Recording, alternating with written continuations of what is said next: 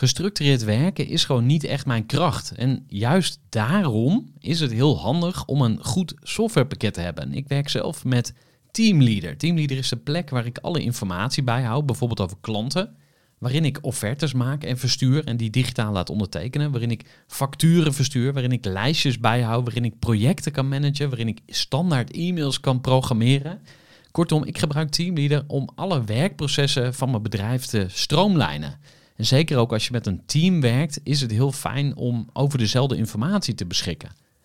Nou, als je ook benieuwd bent of er mogelijkheden zijn om jouw bedrijf meer te stroomlijnen, of je nu alleen werkt of met een team, ga even naar teamleader.nl slash groeivoer en je kunt dan vandaag nog een trial starten voor twee weken lang, gratis.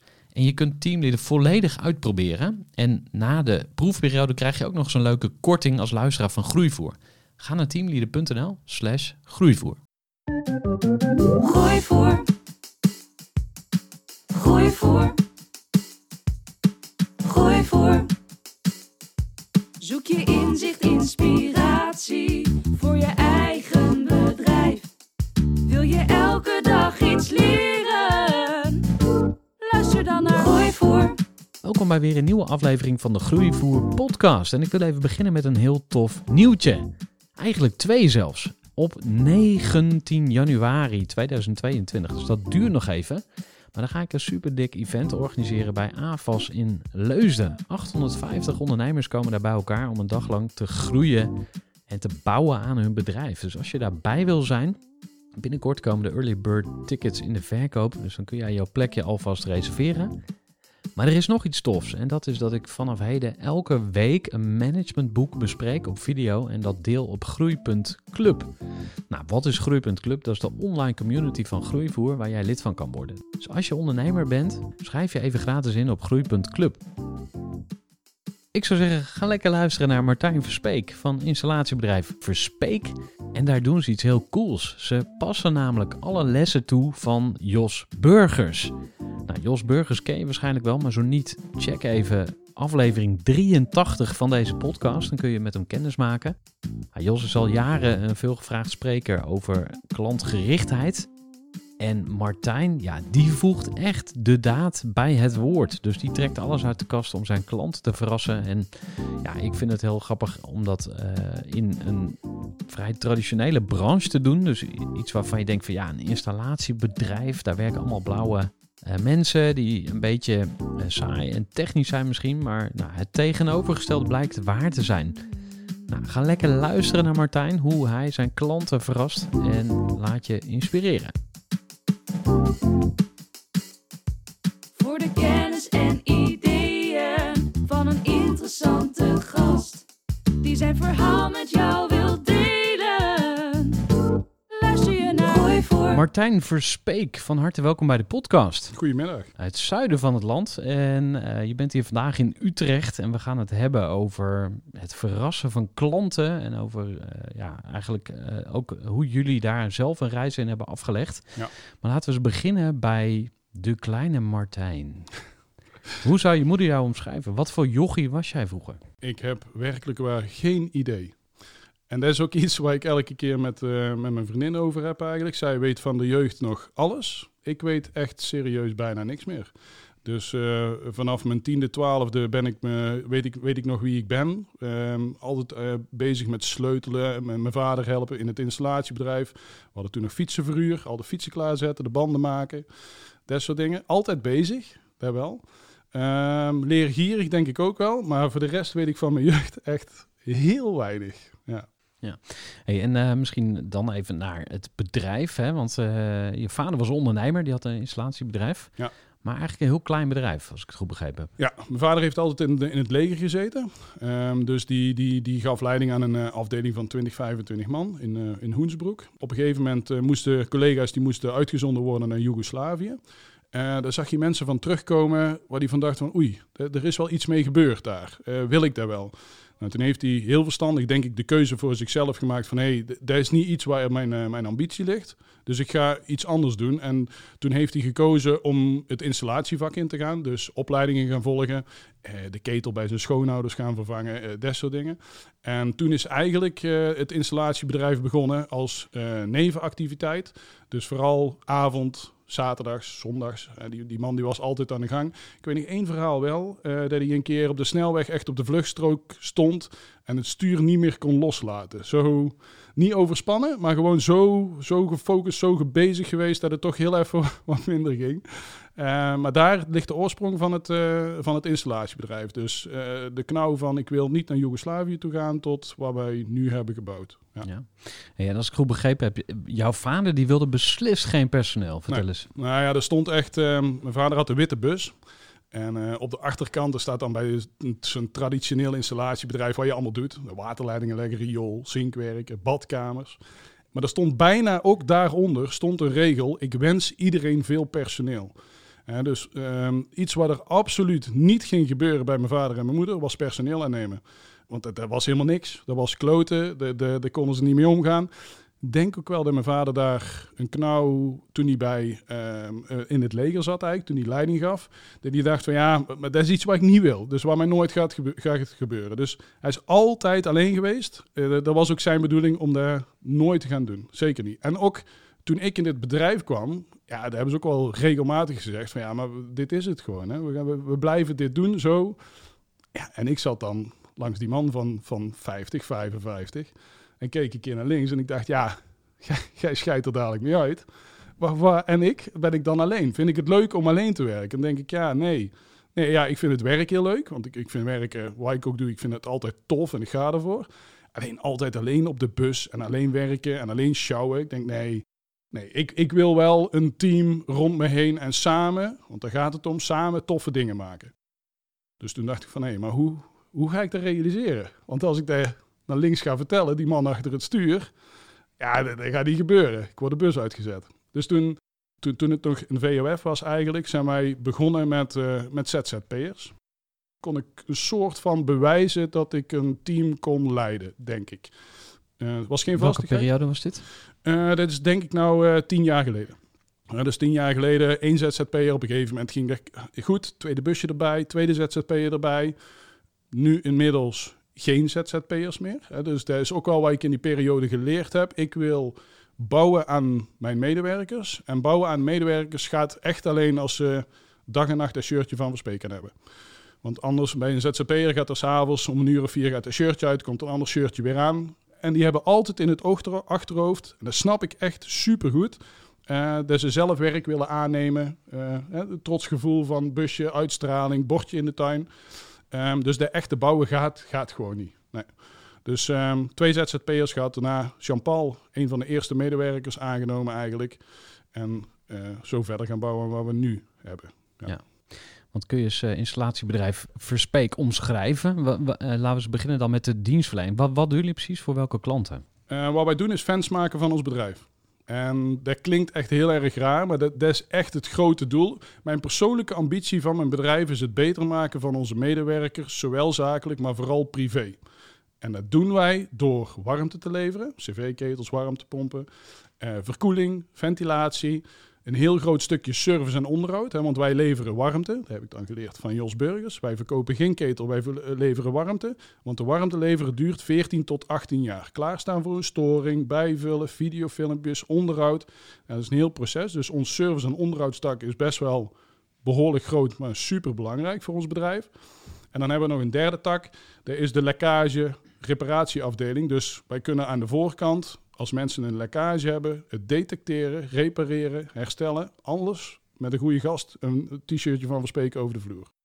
Dus dat zijn eigenlijk de drie belangrijkste dingen. Nu zijn we op het moment hard bezig met eh, nieuwbouw en verduurzamen. Ja, dus dat Ja. wordt de vierde tak. Ja, en ehm, eh, jullie werken dus zowel voor particulieren als zakelijke klanten? Of hebben jullie eh, voor een van beide gekozen? Nee, allebei. Ehm, het liefst niet aan de bovenkant van de samenleving. Het liefst niet aan de onderkant van de Wat samenleving. bedoel je daarmee? Ehm, de, de hele rijke mensen. Ehm, wij willen graag werken voor de mensen wij- ons werkgebied zijn de boerendorpen rondom Valkenswaard. Dus ik moest net weer heel even wennen toen ik hier Utrecht eh, inreed. Voor mij is de echt eh kuifje wondere wereld, hele grote stad. Eh, mensen twee onder één kap. Koffie staat klaar voor onze medewerkers, worstenbroodje en een leuk mailtje nadien dat de mensen zo tevreden zijn. Ehm, dus dat, is, is onze grote doelgroep. En wij willen eigenlijk altijd werken voor de eindgebruiker van de installatie die wij maken.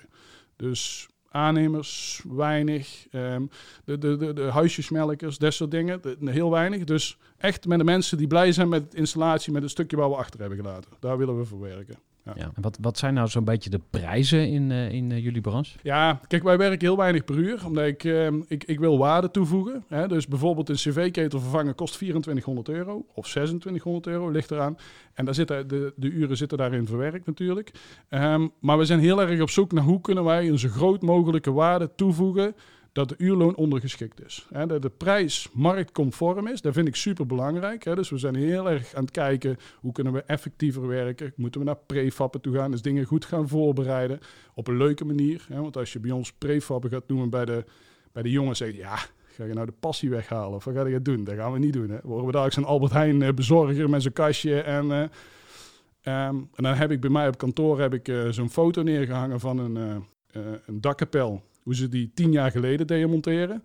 Er was een halve steiger, een trap er tegenaan, twee shorebanden dat die trap niet kon vallen. Elke dag op en neer, vier weken bezig om een dakkapel te zetten. Eh, gevaarlijk, koud, nat, mensen hebben lekkage. En wat er nou gebeurt is, ze zagen een, een gat in het dak en binnen twee jaar heb je een dakkapel staan. Dus ik ben ze bewust aan het maken dat het ook leuk kan zijn om te gaan nadenken over verbeteringen, prefappen.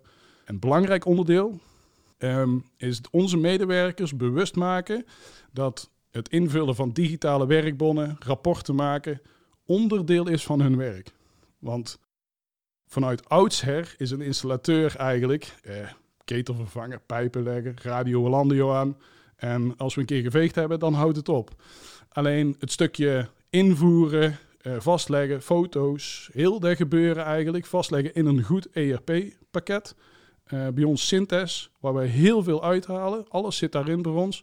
Dan moeten ze gaan zien. Moeten klinkt nou weer als een directief iets. Zo bedoel ik het niet. Maar dat is het onderdeel gaan zien van hun werk eigenlijk. En daar wordt, denk ik, in de toekomst een belangrijker, groter stukje dan alleen de ketel hangen. Of de warmtepomp zetten. Ja, dat, dat is dan weer mijn taak. Daar ben ik continu mee bezig om op een leuke manier te zorgen dat wij daarin meegaan. Meegaan klinkt nou weer we moeten mee, weet je wel. Maar, eh, maar meegaan, bedo- wij moeten koploper daarin zijn, worden. Want daar zijn we helemaal niet. We, met het ERP-pakket beginnen we nou de, de, de, de, de kopgroep te naderen.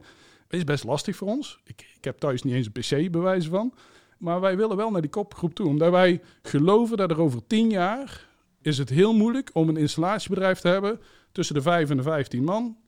Om dan nog mee te kunnen met de grote jongens. Hè? En, eh, dus... Want de grote jongens, hebben we het over eh, Breeman of Unica. Wat, wat zijn er, eh, hoe Ja. ziet die markt eruit? Ehm d- dat zijn nu de grote jongens, maar ik heb het meer over de grote jongens, een Zalando, een Coolblue-achtige bedrijven. Servicebedrijven. Ja, die gasten die snappen het gewoon. Als je nou al ziet dat Coolblue eh, stapt in zonnepanelen, denk ik, ja, ik snap het wel. Want die, die, die, die knijpen het zo goed uit, die verfijnen het zo goed. Alleen denk ik dan weer, ja, die, die mensen die daar werken, worden daar weer niet de Albert Heijn bezorgers. Hè? Zonder echt veel passie, plezier. En, eh, dus da- daar ergens, ik, heb, ik had laatst ook een stukje geschreven. Ehm, ehm, wij willen de professionaliteit van een, van een groot bedrijf eigenlijk, maar de, eh, de contact met de mensen van een kleine ZZP'er. Nou ja, dat is wat wij heel graag willen. En eh, wij gaan zorgen over tien jaar dat dat, dat, dat gebeurt. Dus dat mensen ons, bij ons fan willen zijn. Maar het moet niet zo zijn dat ze bij ons blijven vanwege het gunnen. Maar dat ze eigenlijk liever naar iemand anders zouden gaan omdat het goede koper beter, sneller is. En dat is een heel eh, wankelpunt, denk Ja. ik.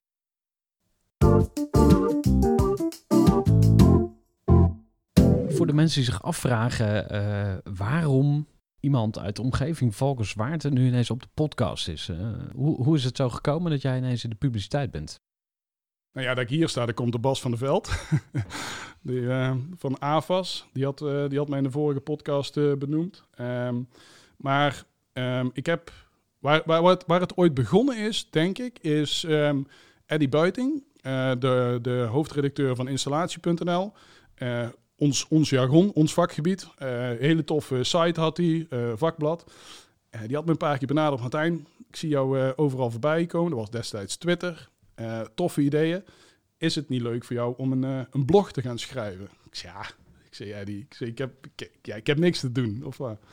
Hij zegt, ja, nee, maar dat is, is gaaf, jongen. Jouw ideeën daarop. En eh, ik zei, ja, nee, doen we niet, doen we niet. Half jaar naar de rand belde hij weer op. Martijn, we moeten er iets mee doen. Ik hij had stiekem gedaan trouwens. Hij ging mij even met mij uit eten. En uiteindelijk zei ik, ja, oké, dan gaan we het een keer doen. En toen heb ik... ehm, Aan het einde van de avond of nou, nee, het was wel overdag. dus het was meer een lunch, laat het zo zeggen. Misschien zat er wel een biertje bij, dat weet ik eigenlijk natte lunch. Maar, maar ehm, toen heb ik een blog geschreven. ehm, en eh, die sloeg, de, de twee blogs, en die sloegen zo goed aan dat ik dacht, hey, Wat, wat stond erin, weet je dan? Ehm, ja, eentje was over onze servicemonteurs. Daarbij heel veel bedrijven, de servicemonteurs, eh tien adressen moeten doen. En daar zijn aan het kijken zijn hoe ze er twaalf konden doen. Eh, ik had in die blog geschreven dat ik andere dingen belangrijk vind. En dat ik het liefst heb dat ze er zeven, acht doen. En als ze er negen doen, dat ze een schop onder zijn kont krijgen. Want dan er er gebeurt iets wat te snel, te, te vluchtig. Dus ehm, en toen op een gegeven moment belde eh, eh, iemand op, die was servicemonteur bij een ander bedrijf. En die zei van Martijn, ik wil bij jullie komen werken. Denk ik, hè? Hij zei, ja, ik heb die blog gelezen. En dat is nou precies wat ik wil. Wat ik hier mis, het moet alleen maar sneller, sneller, sneller. En er wordt totaal niet meer gekeken naar klantbeleving of wat ik leuk vind, wat ik fijn vind. Ik word hier doodongelukkig van. Ik heb die blog van jou gelezen. Heb ik een plaats voor mij? Dus toen dacht ik, hé, hey, zo werkt het natuurlijk ook. Dus het is niet alleen Eddie Please en een leuk verhaal, maar ook ons bedrijf zetten wij op de kaart met onze gekke ideeën, waar ook eens nieuwe medewerkers kan werven. Eh, fans van ons bedrijf kunnen laten zien wie we zijn en wat we doen. En het tweede blog was over eh, het bordje in de tuin. Heel veel installateurs die hebben dan natuurlijk een bordje in de tuin. Eh, dus als ze iets gedaan hebben, badkamertje gemaakt, ketel. Op een gegeven moment hadden wij bij iemand hadden wij warmte geleverd, de cv-ketel vervangen. En dan hadden we geen bordje in de tuin staan. Belde die vrouw, die belde ons s'avonds op. Belde mij op, had mijn 06-nummer nog eh, destijds. Hé hey Martijn, eh, allemaal supergoed gegaan. Eh, maar die jongens zijn iets vergeten. Dus ik denk, ja, lekkage, vulslang, rookgas niet aangesloten. Ik weet, ik. Zij zei, nee, nee, nee, er- staat geen bordje in de tuin. En ik zo, "D- d- geen bordje? Nee, nee, dat zijn ze helemaal vergeten. Kun je nog zorgen dat er een bordje in de tuin komt te staan? Toen dacht ik, hé, hey, maar er, er gebeurt iets met die mensen dat ze willen laten zien aan de rest dat hun een verspeek tegen de muur aan hebben hangen. Ja, dat vond ik wel echt heel bijzonder. Dus daar ben ik s'avonds heen gereden, ik dat bordje in de tuin. En daar had ik een blog over geschreven. Nou, en dat is, ook over een stagiair heb ik een blog geschreven.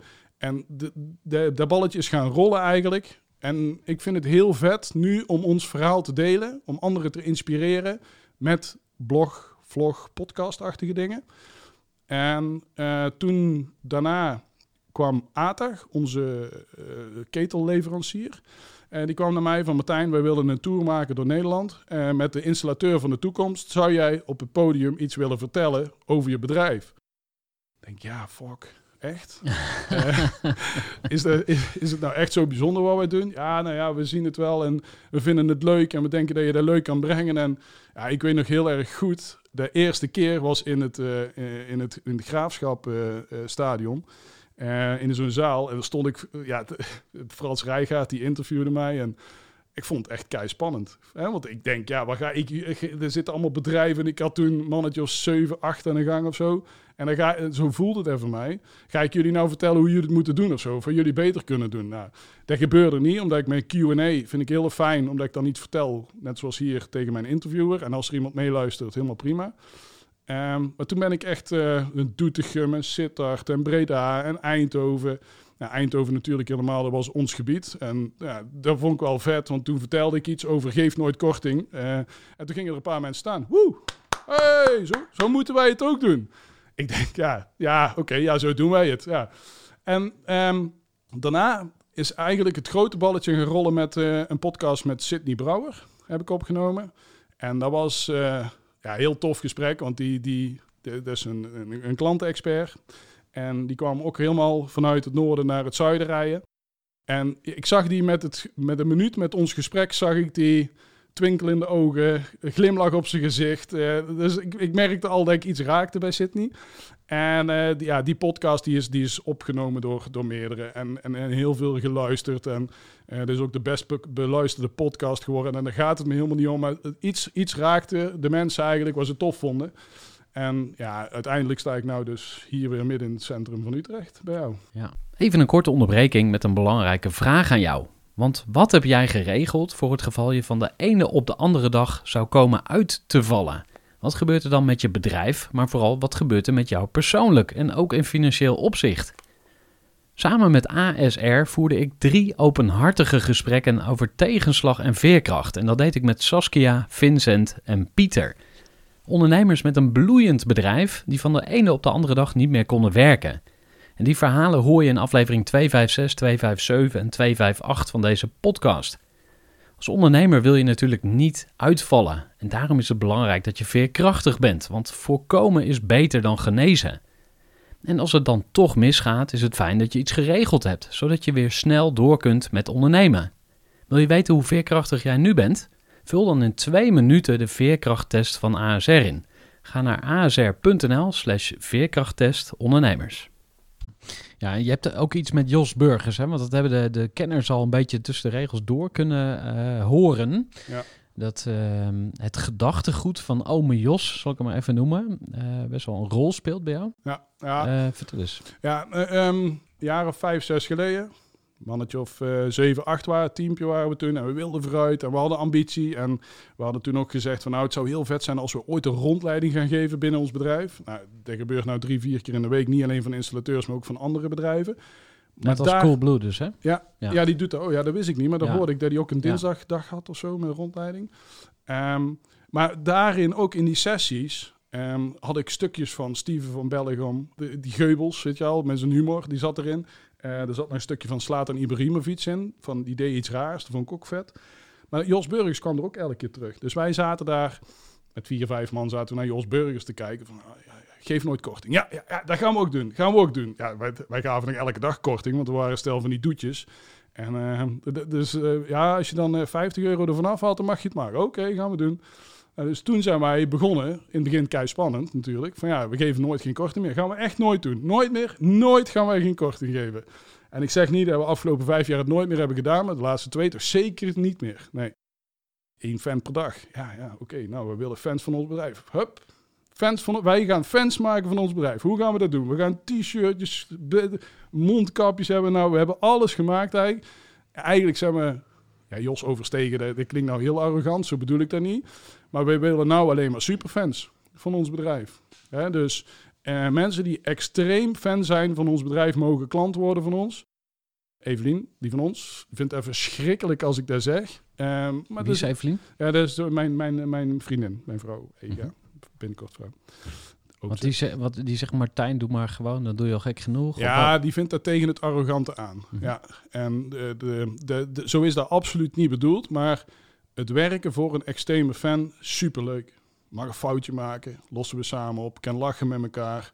Eh, hoeft geen handtekening te zetten, want wij willen nergens geen handtekening voor hebben. Dus een, een opdracht van, van, van, van 5000 euro of voor 100.000 euro, wij willen nergens geen handtekening hebben. Omdat ik ervan overtuigd ben, door geen handtekening te vragen, laat ik jou zien dat ik jou vertrouw. Dat ik vertrouwen heb in jou. Maar je hebt het ook over ERP, hè? Dus dat gaat juist heel erg over vastleggen Ja. en processen. Ja, we hebben bij Sintes ook, ja, heel veel moeite is nou overdreven, maar we hebben wel tegen Sintes gezegd, alles met handtekening willen wij uit het systeem hebben. Dus een, een werkbon kon destijds alleen maar gereed geweld worden door een handtekening van mensen waar we gewerkt hebben. Ja, dat is eruit. Dat is echt, eh, ik, ik ben 100% van overtuigd, waar dan ook. Ik had, vandaag nog iets. Eigenlijk zijn wij, eigenlijk is het de taak van mij om terug te gaan naar wie we als kind waren, denk ik wel. Want als kind vertrouwden wij heel veel mensen, hadden plezier, waren eerlijk. En in de loop der jaren, door allerlei omstandigheden, is dat veranderd bij heel veel mensen. We moeten overal handtekening voor vragen. Mannen met een snoepje mogen we absoluut niet meegaan. Dus er wordt heel veel angst gecreëerd. En ik vind het heel gaaf om die angst af te pellen. En terug te gaan misschien wel naar het kind. Heb maar plezier, durf eerlijk te zijn. overal in, ook je werk niet leuk vindt of goed vindt, of tegen je collega's, voel het nooit als, als eh, een collega aan de strop hangen, maar als je team willen verbeteren. Ehm, en blijf bij elkaar in gesprek gaan, zonder meteen boos te worden en dat soort eh, shit. Dus, ehm, dus eigenlijk misschien wel terug naar de kern wie je echt bent. Want eigenlijk zijn we verpest, vind ik vaak hoor. Als ik nou over nadenk, afgelopen tijd, dan worden wij eh, vanaf een jaar of vier, vijf worden wij gewoon verpest. En moeten wij heel het, jaar, heel het jaar door, als we ouder zijn, daarmee dealen. Door handtekeningen, angst, wantrouwen, alarmsystemen. Ja, doe gewoon normaal. Ja. Hey, en, eh, nog even terug naar Ome Jos. Hè. Dus eh, die, die heeft jou beïnvloed. Uh, wat zijn nog meer in- inspiratiebronnen? Um, Remco Klaassen, Kovi, super, super groot. Ik heb op mijn kantoor heb ik uh, Verspeeks inspiratiebron heb ik neergehangen. Dat is gewoon een witte wand. Plak ik van allerlei dingen tegenaan. En daar staan Jan van Zetten, uh, Ali B. Heeft mij enorm verrast, die gast. Vertel. Ja, uh, jaar geleden zou ik zeggen, ja, is een rapper, weet je wel. het doet het goed bij The Voice, vind ik leuk. Hoe die dat doet, kijk af en toe. Um, maar ver verder dacht ik, ja, nee, niks. Maar die, die heeft echt, echt veel kennis in huis, die, die jongen. Er staan heel veel mensen van te kijken hoeveel dat die gast weet en hoe gedreven dat die is. En bij de Voice ook heeft hij gewoon gezegd van ja, fuck it, ik heb het nog nooit gedaan. Hij, gaat, hij is een of andere hypnotherapie gaan doen, een week op de hei gaan zitten om te kijken, al die afleveringen gaan volgen.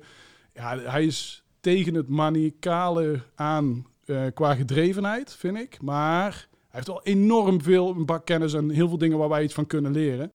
Dus die, die hangt er ook bij. Bas van der Veld hangt erbij. Uh, Jos Burgers hangt erbij. Ben Tegelaar. Uh, ja, dat soort mensen. En dan vooral uh, Seven Habits van Kovi vind ik echt super vet. Vind ik echt. Ja, ik ben ook bij de 3,5 dagen bij Remco Klaas geweest. Helemaal geïndoctrineerd natuurlijk door hem. Wat was je bijnaam? Oeh, dat weet ik eigenlijk niet. Die lange denk ik of zo. Ja, die lange. Ja, want dat is wat hij doet, hè, dat traject. Dan moet je elkaar een bijnaam geven, geloof ik. Ja, ja de elevator, de human elevator en zo. Ja, dus dat staat. En, en van, die, van die dingen, van die hele simpele dingen heb ik daar geleerd. Van shit in, love out. Hè. Als er iets, als iemand jou iets aandoet, shit in, zijn mensen geneigd dubbel shit uit. Extra iets terug doen. Ja, fuck it. Geef eens gewoon liefde terug, weet je wel. En dan denk ik, over dat soort dingen denk ik na. En als je dat kunt toepassen, zo vet. Hè, de, als, je, nou ruzie hebt met de buren, toch een kaartje in de bus doen als ze de pols gebroken heeft. Tot al dat soort dingen. Ja, dat vind ik heel, heel vet. En ik denk dat dat bij mij begonnen is vanaf mijn dertigste. Dat ik daar op een of andere manier heeft dat mijn aandacht getrokken. Ik ben heel eerlijk. Ik denk dat ik in heel mijn leven vier of vijf films heb gekeken. Twee keer Dump Dumper en drie keer de Green Mile. Uh, ik kan het niet kijken. Ik vind er niks aan. Ik, het inspireert mij niet. Dus wat ik continu aan het doen ben, is boeken lezen, podcast. Ik ben continu bezig met mezelf. Persoonlijke ontwikkeling, denk ik, of zo, die, op dat vlak. Dan vind ik het leuk om daar anderen mee te kunnen helpen, inspireren. Dus bij ons op de zaak ook. En mijn persoonlijke ambitie is het beter maken van onze medewerkers. Zowel zakelijk, maar vooral privé. Als ik uit kan leggen, dan heb ik bij ons ook tegen dat ding aan hangen. Uh, hoe boos zijn werkt. Hè? Mensen in een file die boos worden, dat komt niet door die file. dat komt ergens anders door. Ga op zoek naar die reden. Nou, dat ben ik daar bij de jongens uit aan leggen. En ergens raak ik af en toe wel een snaar dat ik denk, dus denk, hé, hey, nou ja, ah, die gast wel weer gelijk daar. Ja, dat vind ik vet. Hè? Ja. Dus de, de, het, het, het, het, gebeuren waar ik binnen spons om daar op een goede manier door te kunnen geven. Ja. Laten we eens verder inzoomen op jullie organisatie. Want je vertelde hoe het ooit begonnen is. Uh, als jochie mee op de bus met pa. Pa wilde geen personeel. Nee, zeker niet. kwamen wat ZZP'ers. Ja. Uh, maar wat waren de volgende groeistappen en waar sta je nu? Nou ja, Jean-Paul was acht jaar geleden de eerste medewerker uh, die ik aannam.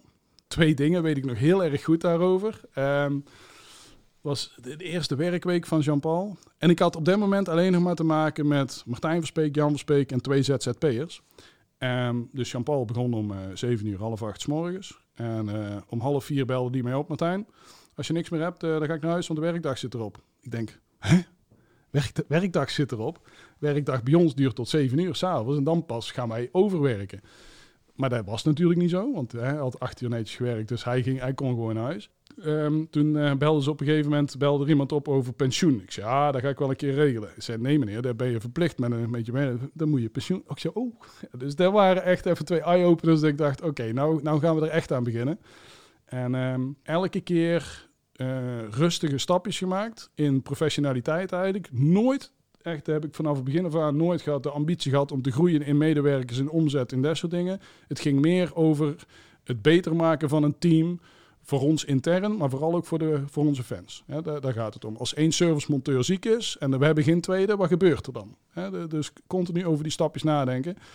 En nu hebben wij inmiddels 26 eh, medewerkers, goede gasten, goede vrouwtjes. Iedereen zijn eigen specialisatie. Ik ben bijna uit de organisatie. Dus daarom kan ik hier ook heel relaxed staan. Pak ik dadelijk mijn telefoon. Ik heb misschien één of twee oproepen gemist. Eh, terwijl daar vroeger was het 15 oproepen. Was ik nog, zat ik veel te veel in het, eh, in het proces eigenlijk. Maar daar ben ik wel, niet helemaal uit, maar toch wel redelijk uit. Dus het loopt gewoon eh, perfect. Iedereen zijn eigen verantwoordelijkheid. En daar heb ik ook heel erg moeten leren, want ik ben van nature, ik wil mensen helpen.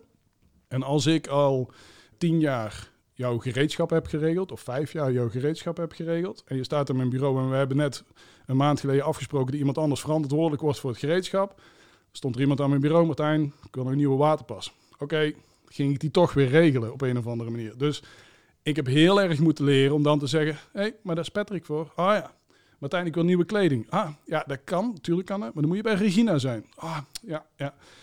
En dat is van nature, vind ik dat heel erg lastig. En dat is niet alleen bij de medewerkers, maar ook zeker bij onze klanten, onze fans eigenlijk. Want dan belden ze mij op met een storing op mijn 06-nummer. Van, hé hey Martijn, eh, ik heb een storing aan, eh, aan de warmtepomp, aan de ketel.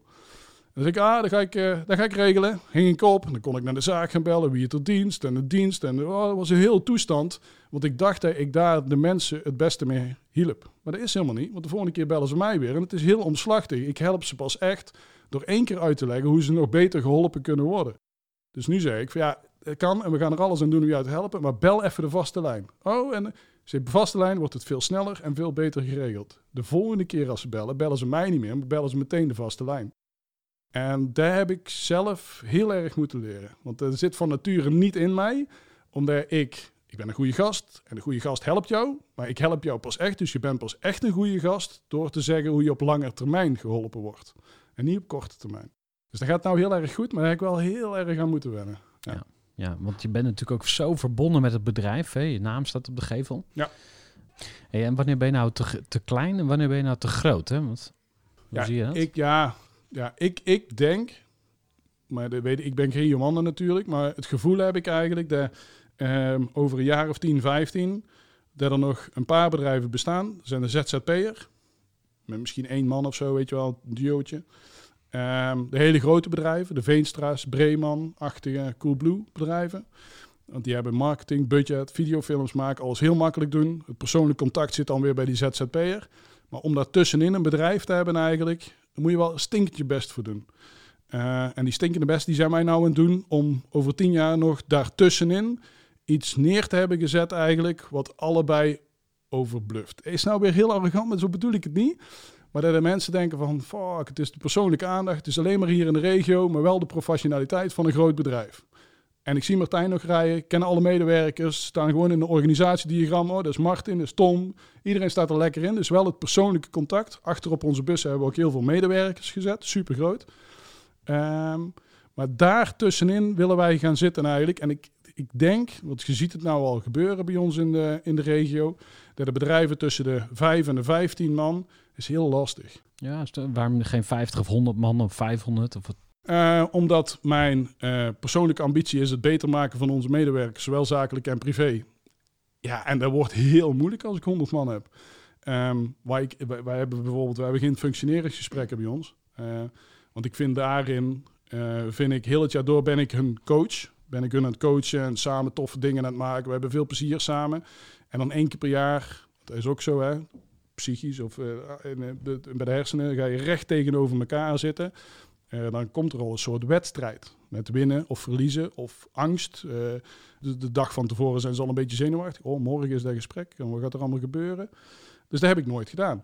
Ik ben op een gegeven moment ben ik, gaan uiteten met, met al onze medewerkers. En toen, dat weten ze niet, ik weet het niet, ik heb het al ooit een keer verteld. Maar ik liet ze altijd als eerste zitten. Ging ik als tweede zitten om in een hoek te gaan zitten. Want als ik als eerste ging zitten, 100% is het tegenover mij. Want ze voelden het toch als een soort functioneringsgesprek. Dus dan gingen we in een hoek zitten. Alleen dan vond ik dan hele toffe gesprekken. Want dan, was ik, dan kon ik nog de coach zijn. Want dat was een beetje vrijblijvend. Waar eten en hoe gaat het en waar wil je naartoe? En vind je het leuk wat je doet? How can I help you? Ehm, maar dan werden we elke keer gestoord door eh, de ober. Dat vond ik super vervelend. Mooi gesprek. Eh, zit je erin? Eh heren, smaakt het? Ja, ja, ja, ja super lekker joh. Tof.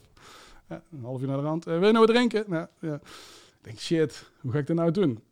En toen zag ik bij Omroep Brabant, zag ik eh, op een gegeven moment iemand en die ging wandelen in de bossen. Ik denk, hey, fuck, dat is gaaf. Rust, niemand die je stoort, geen telefoon mee. En je loopt ook nog eens dezelfde kant in. Hè? Dus niet alleen maar recht tegenover elkaar of in een hoek, maar je loopt dezelfde kant in. Toen heb ik echt eh, een jaar lang, denk ik of zo, met, met alle medewerkers ben ik gaan wandelen daar in de bossen. Ik weet zeker dat sommige mensen dachten dat ik een homo was. Want wij parkeerden daar het autootje bij de bossen. We liepen met z'n tweeën een de bossen. andere vent. En wij, ja, een uur naar de rand kwamen wij met een brede glimlach kwamen we terug en we stapten weer in en reden naar huis. Maar goed, eh, daar maakt me dan ook geen reet uit wat ze daarvan vinden. Maar ehm, die gesprekken daar, die vond ik wel super tof. Dan denk ik echt van ja, maar dat is de manier waarop ik een bedrijf wil leiden. Want hun vertelde mij van allerlei informatie, ook over privé en over het werk en over collega's en over hun maat in hun bus. En alles vertelden ze mij, want het was heel vertrouwd en dat kon er allemaal. Maar aan mij de taak om daar aan de, rand iets mee te gaan doen. Dus ik moest wel heel scherp zijn. Daar heb ik wel geleerd eigenlijk dat dat best wel energie kost. Want ik moest naar de rand alles... Ik ging het niet opnemen, weet je wel. Dus naar de rand zat ik in de auto, zat ik alles uit te werken. En dan is mijn taak om er iets mee te doen of uit te leggen... als we er niks mee gaan doen. Maar wel iets mee doen. Maar op een gegeven moment was het ook weer... Ja, de, klaar, gaan we weer wandelen in de bossen. Dus nu heb ik eh, bedacht dat ik met de jongens mee ga werken. Dus nou ga ik om de week op de maandag met de jongens mee werken. Meespeek, nu hebben we het ook genoemd. Dus ik ga mee. Dat, dat, dat is heel tof. Ik, ik vind het heel leuk, want ik heb een werkpak aan. Ik ga mee werken.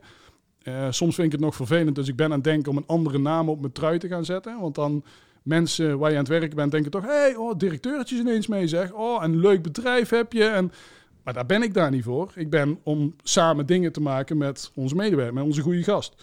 Dus ik zit eraan te denken om een andere naam erop te zetten. Maar ik wil, ik wil niet de, de undercover bas zijn of zo, weet je wel. Gewoon, ik, ik ben ook onderdeel van het team. En onze organisatiediagram sta ik onderaan. Eh, Mijn auto bij de zaak staat het verste weg.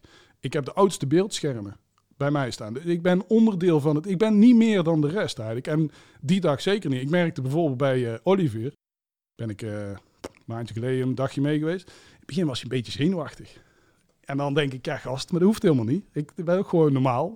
En, eh, en dan, eh dat ga ik er niet zo zeggen, maar dat doe ik wel op een leuke manier. En dan op een gegeven moment een half uurtje vloeit hij eraf. En dan hebben we gewoon een hele toffe dag met z'n tweeën. En dan is het ook elkaar scherp houden. Want ik heb wel verbeteringen, wat kritiek soms, of leuke dingen. Of, eh, en hij ook richting mij. En het is open gesprek, open dialoog. Dus hoe kan ik jullie helpen? Beter in je vel, professioneler, alles. How can I help you? Dat is eigenlijk de, de, de angel van de dag. Ja, maar hoe, hoe, hoe lukt het je om daar tijd voor te maken? Want als ondernemer word je vaak ook eh, geleefd hè, door alles wat op je afkomt. Ja. Nou, een dag mee de werkvloer op, dat lijkt me best wel een offer. Ja, dat is het nou niet meer. Maar dat komt puur door waar we net tien minuten geleden over hadden. Continu als een wat niet van nature in mij zit. Om echt een jaar lang, ander, anderhalf jaar lang, elke keer te zeggen: Oh ja, ik wil jou helpen, maar hij kan jou beter helpen. Ik, oh, tuurlijk wil ik die waterpas bestellen, maar daar, hé, met het, daar moet je zijn. En dat continu te doen. Ik heb nou heel af en toe, moet ik even mijn telefoon checken of mijn batterij niet leeg is. Ik denk, de, de, ik heb Ik hoor niks, wat is het? Ja. ja. Ja, dus die dag ook. Ja, ik, voor het proces ben ik daar niet meer noodzakelijk. Echt niet. Want iedereen heeft zijn eigen coördinator. Jeroen is bedrijfsleider, wat hij fantastisch doet, die jongen. Die het zijn eigen super ontwikkelt. Ja, mijn rol ligt totaal ergens anders in. En vanmorgen hebben we een, een, een sessie gehad over eh, storingsdienst draaien. Want dat is altijd wel een dingetje. Moet je s'avonds werken, stand-by staan. Vind ik, daar heb ik ook over nagedacht. Ik vind dat super tof, storingsdienst draaien. Maar daar komt het weer. Ik vind het gruwelijk vet om mensen te helpen. En als mensen s'avonds een probleem hebben, een uitdaging hebben, een storing hebben, is het voor mij heel makkelijk om die mensen te helpen. Alleen, ja, de meeste mensen die hebben dat niet. Die, die vinden het vervelend als ze gestoord worden op hun vrije avond, waar ze af en toe nodig hebben. En eh, met onzekerheid van, krijg ik het wel gemaakt? Nou, dus hebben we vanmorgen een sessie over gehad. En dan ga ik op een hele luchtige, leuke manier kijken hoe we dat beter kunnen krijgen. En dan loop ik daar weg en denk ja, dat is wel voort, voortaan mijn rol. Eh, we zijn nou bezig met ERP-pakket, met Synthes, met het verbeteren daarin. Dat is niet altijd even leuk, hè? Een, e- e- een implementatie, dat soort dingen.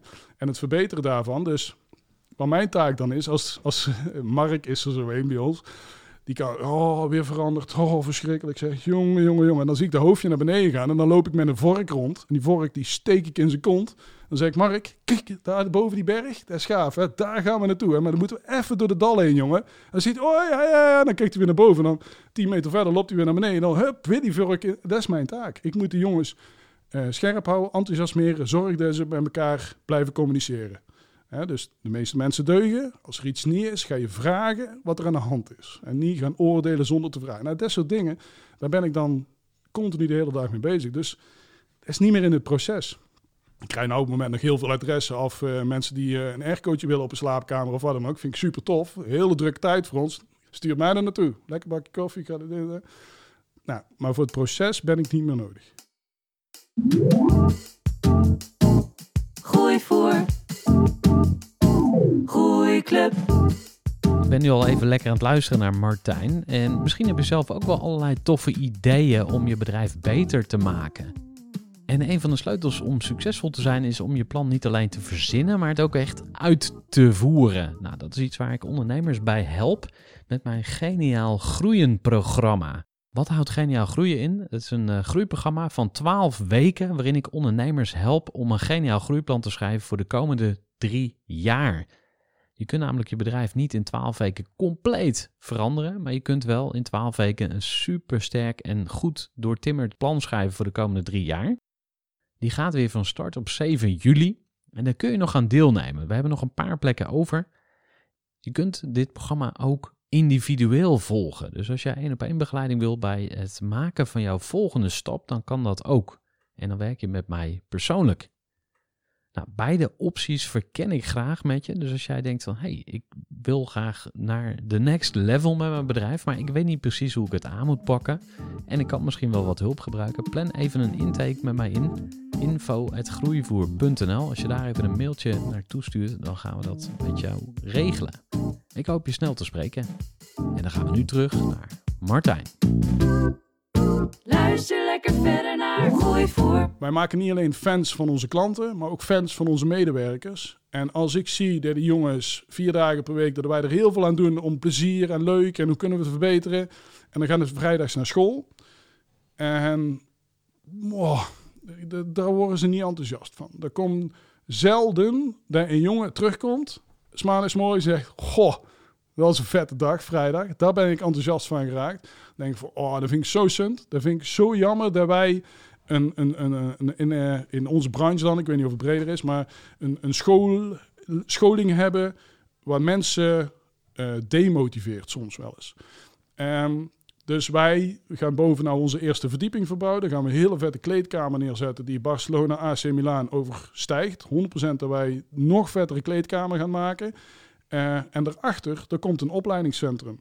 kunnen we ook gebruiken met, met, met mensen die bij ons willen kijken, rondleiding krijgen.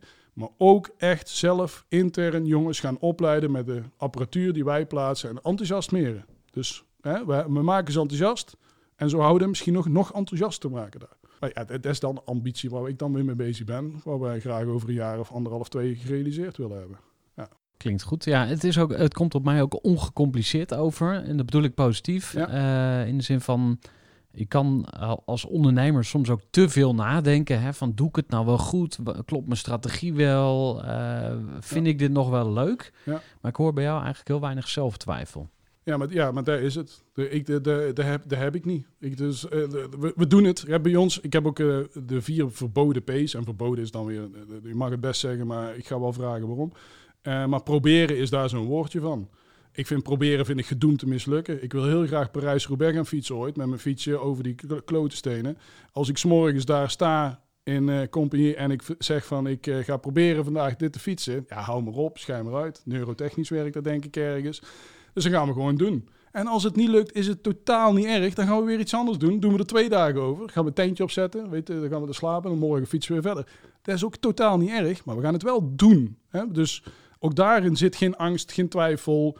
En ook niet erg als het niet gebeurt. Want dat vind ik ook totaal niet erg. Want dan biedt het wel weer andere kansen. Hebben we weer geleerd hoe het niet moet. Hè? Dus ja, dat is... Maar er zit echt En die andere P's? eh, personeel. Daar word ik echt eh, heel kriebelig van. Het woord personeel. Ja, ja, ja, ja. Ik vind eh, personeel is top-down bovenaan zetten. Directeurtje hem plaats bij de voordeur. Eh, we hebben de, de, interieurverzorgster, die staat ergens onderaan. Die moet gewoon zorgen dat het schoon is. Ik heb trouwens nog een leuk verhaaltje over de interieurverzorgster dadelijk. Ehm, maar daar vind ik echt met personeel problemen, proberen en prima. En prima, eh, d- dat kan ook. het is maar net hoe je het gebruikt natuurlijk. Maar prima is vaak het woordje van. eh, ja, zo, zo. Oh nee, prima. Ja, dus de, ah, ik wil vuur, ik wil passie. Pri- prima is geen passie. En het kan wel passie zijn, maar vaak is prima. Een zeventje. Ja, we doen het, maar ik heb ook geen zin om er tegen in te gaan of om een discussie. We doen het wel, prima. Ah, denk ik, oh fuck, nee, nee, nee, nee, nee, gaan we niet doen. Dus bij ons op de zaak tot, ja, tot vervelend toe, want we vinden het echt niet allemaal even tof. Ehm, maar 90% als, ze- als ze problemen zeggen, ze, oh, dat mag ik niet zeggen. Ik ook, ja. Dus het gaat er niet om dat ze het niet mogen zeggen, maar nadenken waarom dat ze het zeggen. Heeft die interieur verzorgd? Interieurverzorgster. Nou. Die hebben jullie niet. Nee, nou, ik en eh Wie doet- Ar- Arjanneke, dat is onze poetsvrouw. Eh, onze interieurverzorgster, die maakt het echt fantastisch goed schoon. Ik, eh, ik, dus ik ben, ik, ik- we hebben een organisatiediagram, heb ik mezelf ook onderaan gezet. Ik moet hun voeden, vragen, how can I help you? En Arjanneke, die staat ergens boven mij.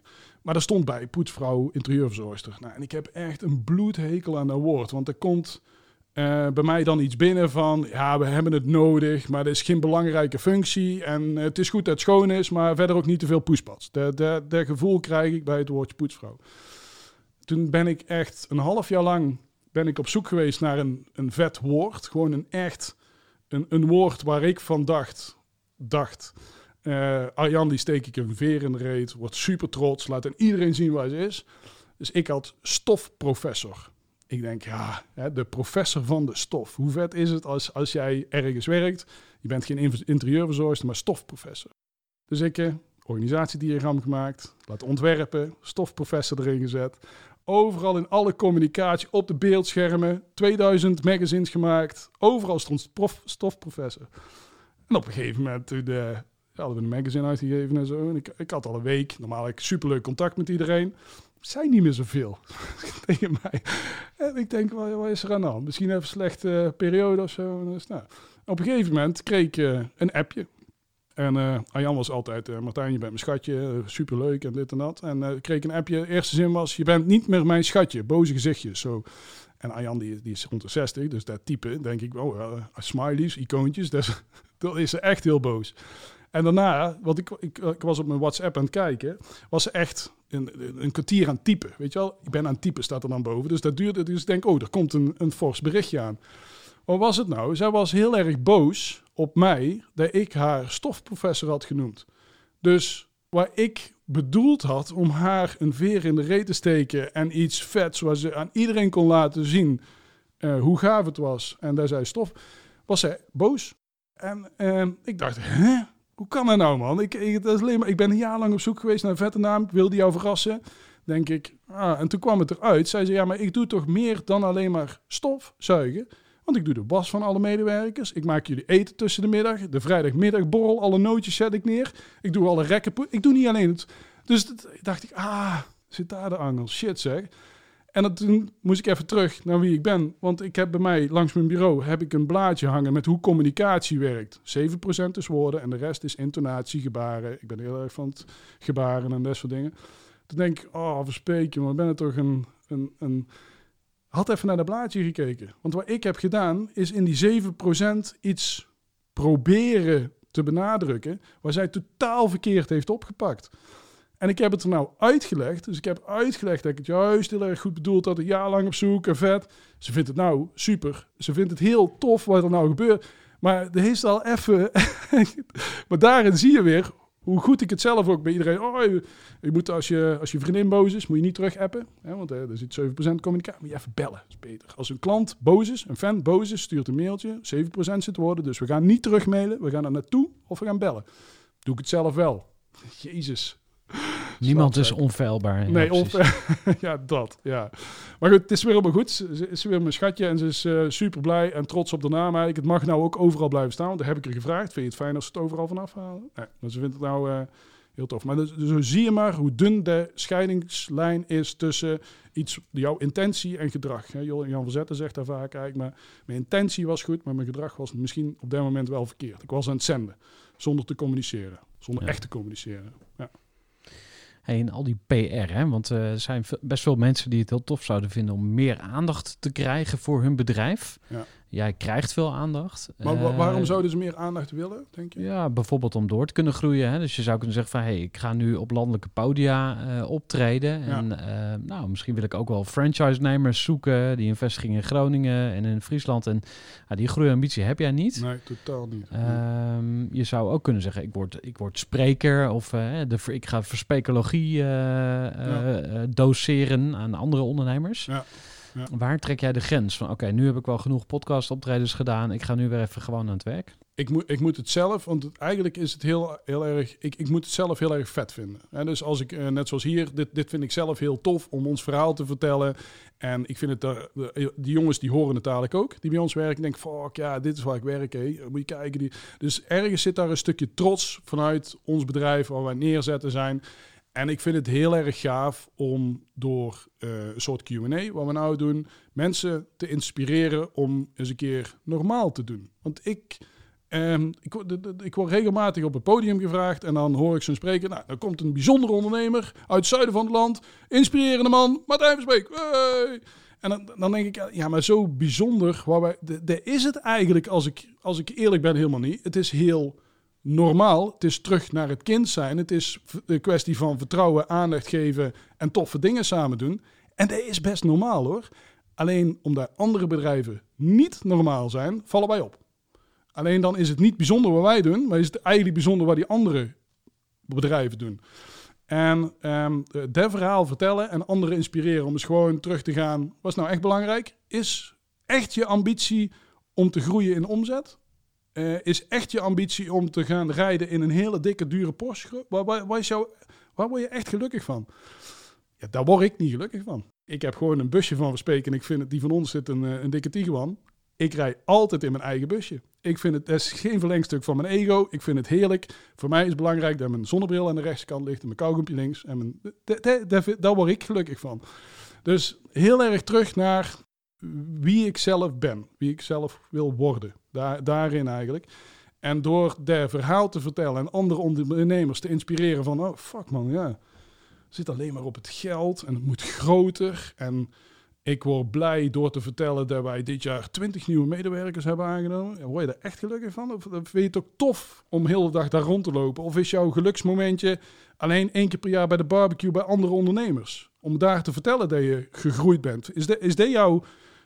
Word je daar... Nou, en sommigen die worden er echt gelukkig van. Moet je ook absoluut zo blijven? Alleen ik denk dat er ook een hoop, een aantal denken, fuck, ja. Nee, mijn geluk zit misschien wel eens ergens anders in. Thuissituatie. Hè? Misschien moet ik iets meer thuis zijn met mijn kinderen of zo. En ehm, ik heb een geluk gehad. Dat klinkt nou weer heel erg raar. Die van ons, dat is in het zuiden mijn vriendin, die van ons. Eh Evelien, die heeft de, de ziekte van Lyme gehad, nog steeds. Eh, voor haar dikke ellende. Super kloten.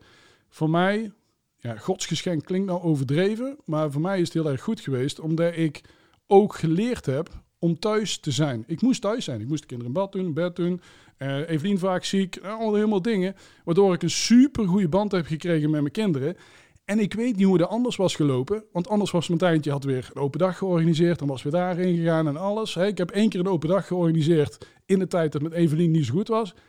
Ja, als ik, dat dat had ik nooit moeten doen. Had ik echt, denk ik, ja, fuck. Dus daarin denk ik van, wat is nou echt belangrijk? Eh beginning met die end in mind. Op je, op, je, op je begrafenis komt de Klaassen weer voorbij, Kovi. Wat is dan echt belangrijk? Is het dan belangrijk om, om, om miljoenen omzet te hebben gehad? Heel veel panden in beheer, dikke auto? Of is het belangrijk dat je een sterke band hebt met je kinderen, gelukkig bent geweest en toffe dingen hebt gedaan? Met z'n allen, anderen geïnspireerd hebt? Of wat is nou echt belangrijk? Ik denk, ja. Nou, en daarom vind ik dit soort dingen wel eh, vet om te delen. En dan vind ik het natuurlijk vet ik af en toe een LinkedIn berichtje krijg van Martijn, inspirerend. En fuck, dat moet ik ook gaan doen. Mag ik een keer een rondleiding? En dan hebben ze een rondleiding gehad en dan krijg je een berichtje. Nou, deze dag zal mijn leven veranderen. Denk ik, ja, jezus, je hebt alleen maar een rondleiding gehad bij een installatiebedrijf. Maar door wel te vertellen hoe wij omgaan met onze medewerkers en wat wij daarmee willen, dat mensen zo geïnspireerd kunnen worden, dat ze daar gelukkig van worden. Dat is van, mij uit een stukje geven. Geven is pas echt geven als je er niks van terug verlangt. Ik geef er niets, ik hoef er niks van terug. En alles wat ik terugkrijg is een extraatje voor mij. Maar ik vind het vet om dingen te geven. Helpen. Zit er ergens in, denk ik. We gaan naar de laatste vraag, Martijn. En die is tweeledig. Wat eh, moet elke ondernemer in Nederland volgens jou gaan doen? En waar moet hij zo snel mogelijk mee stoppen? Ja, dus eigenlijk, eigenlijk misschien wel wat ik net vertelde. Waar word je echt gelukkig van? Waar, is, de, is de echte ambitie om te groeien, om resultaat, om, om dat soort dingen? Uh, eigen belang, eigen gewin, dik huis, dikke zwembad, dikke auto. Of zit jouw geluk misschien ergens anders in? Ik heb ooit met mijn vriend heb ik het erover dat ik op zoek ben. Af en toe kom ik dan ergens een beetje tegen op de camping of zo. Uh, waar mensen puur met zichzelf en met de kinderen bezig zijn. Zonder beïnvloed te kunnen worden door hun uh, dikke auto, uh, mooie kleding, de entourage eromheen. Maar echt terug naar je werkelijke ik. En daarin, ik weet nog niet waar het is, maar ik ben echt op zoek naar dat moment eigenlijk. Om te kijken of je echt wel eens gelukkig bent met jezelf. Hè? In, in je stilte. Of je daar gelukkig kunt zijn. Dus, en ik, ik proef bij heel veel ondernemers uh, alleen maar een drang ja, om te groeien in, in omzet, in geld, in personeel willen ze groeien. En soms moeten, hè, want ik snap best dat sommige volume moeten kweken en dat soort dingen. Dan vind ik het ook een hele goede reden. Alleen vaak merk ik ook een andere reden. En dan denk ik, ja, denk, denk eens heel even echt goed na. En, en is het echt dat wat je wil? En waar moeten ze mee stoppen? Uh, overal angstig voor te zijn. Mensen te wantrouwen. Uh, geef eens gewoon vertrouwen en je krijgt er vertrouwen voor terug. 100%. En wat er dan gebeurt, als je daar een keer door wordt gestraft. Uh, wij willen nergens geen handtekening voor hebben. Eén keer heeft iemand daar misbruik van gemaakt. Voor 20, 25.000 euro. Poeh, is wel even een dingetje. Um, ik, ik, ik kan dan gelukkig na een minuut denken: oké, chill, door. En wat je geneigd bent om te doen op dat moment, ja, nou gaan we handtekeningen vragen. Hè? We gaan uh, algemene voorwaardenbeleid gaan we opstellen, leveringsprocedure. Uh, iedereen handtekeningen vragen om dat te voorkomen. Laat het lekker, joh. Hè? Door en geniet ervan. Want voor de rest is het nog nooit misgegaan. Ik, ik, vind het heerlijk om zo te ondernemen eigenlijk. Maar laat je niet leiden, want dan ga je eigenlijk weer terug. Hè? Ik wil terug naar het kind zijn, het vrije. Een, een, een man met een snoepje, gaan we gewoon lekker mee, bewijzen van. Uh, maar door dat soort dingen ben je bijna geneigd om weer terug te vallen in die valkuil van uh, de angstcultuur die wij uh, met elkaar hebben opgezet eigenlijk. maar laat het gewoon vrij. Neem, neem dat gewoon voor lief. Neem, neem van tevoren, als je zo'n beslissing neemt om mensen te gaan vertrouwen, zeg dan ook tegen jezelf, als er een keer misbruik van gemaakt, laat het en we gaan door. Maar dan moet je van tevoren en dan niet in paniek raken. Natuurlijk, de eerste paar minuten dacht ik, fuck, echt, gaat die gasten naar menen? Ja. Terug, Regina vindt het nou nog steeds super kloten die bij ons werkt eigenlijk. Maar ik kan dan gelukkig, en dat gaan we niet doen. We gaan geen handtekening. Door hem, ik ben ervan overtuigd, als hij echt kwaadwillig was geweest, ook al hadden wij een handtekening, had hij altijd wel weer iets gevonden. Dat was weer niet in orde. Daar, juridisch, ah, steek je tijd en energie in iets waar je wel kunt veranderen. Ja? het nummer one. Komen we weer op koffie. Um, dus, dus, dat vind ik trouwens, als ik dan een tweede mag noemen, um, maak je niet druk om dingen die je niet kunt veranderen. Accepteer de dingen die je niet kunt veranderen. Ga er nog niet bijna moeilijk over. Steek er, wat, kun je wel veranderen? Ben, is heel vaak jezelf eigenlijk en je omgeving. Uh, maar die andere dingen, die ga je niet veranderen. Dus door daar heel veel energie, druk om te maken. Ik, ik kom op heel veel plaatsen. Uh, voor opnames, voor mensen, fans. En hoe vaak ik daar niet de tv aan zie staan. En ze maken zijn eigen overal druk om. Denk ik, oh, dat was sunt. Dus eh, dat vind ik echt soms sneu voor die mensen. Dat ze, dat ze daar zich zo druk om moeten maken. Terwijl het leven zo fucking vet kan zijn. Amen. Dankjewel Martijn. En uh, tot slot misschien, waar kunnen mensen meer te weten komen over jou en je bedrijf? Um, Nou, als, je, als, je, als je me volgt op LinkedIn, ik ben eh, de, de- nog een veel gevraagd deler. Dus ik deel veel toffe dingen die, ik, eh, de, die wij doen, eh, wat er in ons speelt. Zakelijk, privé, eh tegeltjeswijsheid. Ehm, er staan ook toffe podcasts op of zo. Maar ja, als je op zoek bent, vind je het altijd. Klaar, Dankjewel. graag gedaan. Dankjewel voor het luisteren naar deze mooie aflevering met Martijn Verspeek. Wil je meer weten over het bedrijf? Ga even naar installatiebedrijfverspeek.nl. Wil je deze podcast delen met mensen omdat je het een toffe aflevering vond? Stuur deze dan door naar jouw vrienden en vriendinnen in ondernemersland.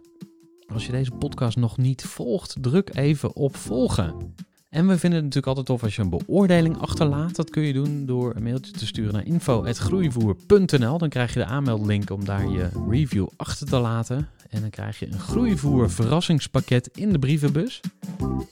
Dankjewel voor het luisteren en graag tot een volgende keer. Gooi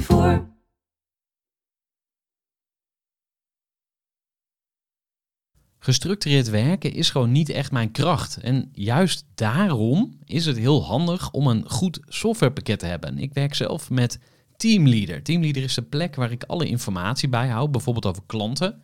Waarin ik offertes maak en verstuur en die digitaal laat ondertekenen. Waarin ik facturen verstuur, waarin ik lijstjes bijhoud, waarin ik projecten kan managen, waarin ik standaard e-mails kan programmeren. Kortom, ik gebruik Teamleader om alle werkprocessen van mijn bedrijf te stroomlijnen. En zeker ook als je met een team werkt, is het heel fijn om over dezelfde informatie te beschikken. Nou, als je ook benieuwd bent of er mogelijkheden zijn om jouw bedrijf meer te stroomlijnen, of je nu alleen werkt of met een team, ga even naar teamleader.nl slash groeivoer en je kunt dan vandaag nog een trial starten voor twee weken lang, gratis. En je kunt Teamleader volledig uitproberen. En na de proefperiode krijg je ook nog een leuke korting als luisteraar van Groeivoer. Ga naar teamleader.nl slash groeivoer.